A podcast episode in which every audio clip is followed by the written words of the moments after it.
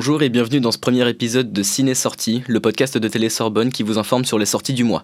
Aujourd'hui, revenons ensemble sur trois films sortis en salle en octobre, à savoir Eiffel de Martin Bourboulon, The French Dispatch de Wes Anderson et Mourir peut attendre de Kari J. Fukunaga, le dernier James Bond.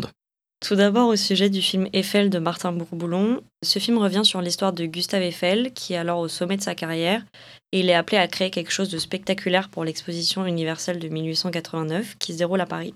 Outre son travail titanesque, le film met en avant une histoire d'amour forte entre deux acteurs. Nous pouvons mettre euh, l'accent sur la beauté des images, de la reconstruction historique et des jeux d'acteurs. Cependant, le film a tendance à tomber dans le stéréotype de la vision de l'amour vue et revue, un peu lourde par moments, et le scénario ne va pas très loin. Donc on retient que c'est un film joli, sympa, mais sans grande innovation. Ensuite, parlons un peu du dernier film de Wes Anderson, The French Dispatch. Ce film met en scène un recueil d'histoires tiré du dernier numéro d'un magazine américain publié dans une ville française fictive du XXe siècle. Après le décès de l'éditeur en chef, l'équipe éditoriale décide de publier une dernière édition afin de souligner les trois meilleures histoires de la dernière décennie. Que peut-on dire de ce film? Tout d'abord, le casting est incroyable. Ensuite, nous avons adoré le concept et les histoires originales. Mais comme tout film, il a ses points négatifs, il est assez difficile à suivre, il y a à certains moments un manque de cohérence, énormément de personnages différents, ce qui fait qu'il est difficile de s'attacher à eux et de s'investir dans le récit. Ce n'est clairement pas le meilleur Wes Anderson, tant il est difficile d'entrer dans l'histoire, mais les images sont très belles, donc on le recommande quand même.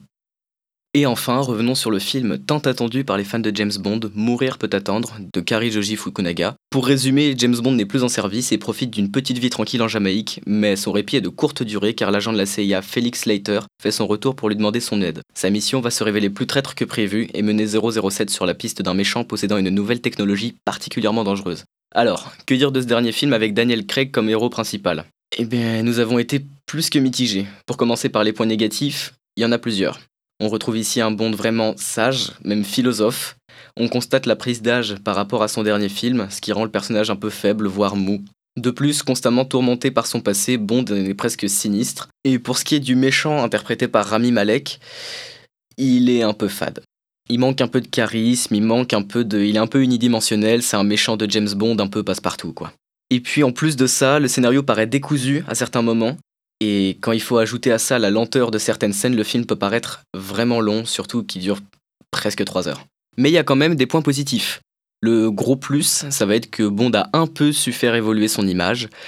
Il est plus franc, plus humain, plus vivant et un poil plus féministe.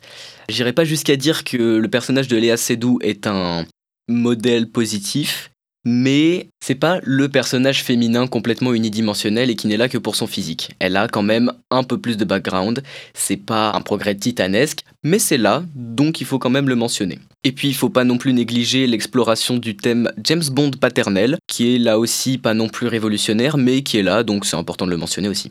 En résumé, les femmes combattent maintenant aux côtés de James Bond. On a une scène avec Paloma, on a le personnage du 007 féminin, on a Madeleine.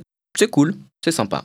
Pour terminer, petite mention spéciale aux gadgets aussi, qui sont plutôt sympas et inattendus. Et puis au niveau image, on en prend plein la vue. On passe par Cuba, la Norvège, l'Italie, la Jamaïque, Londres. On fait un tour du monde et ça régale. Les décors sont absolument magnifiques. Sans parler du petit bonus niveau musique avec Hans Zimmer et Billie Eilish, ça fait toujours plaisir. Pour conclure, le bilan est plutôt positif parce qu'entre le retard de la sortie, le fait que le film est sorti au moment de la chute de fréquentation des salles et la pression du au revoir final de Daniel Craig en tant que James Bond, bilan mitigé mais qui tend vers le positif.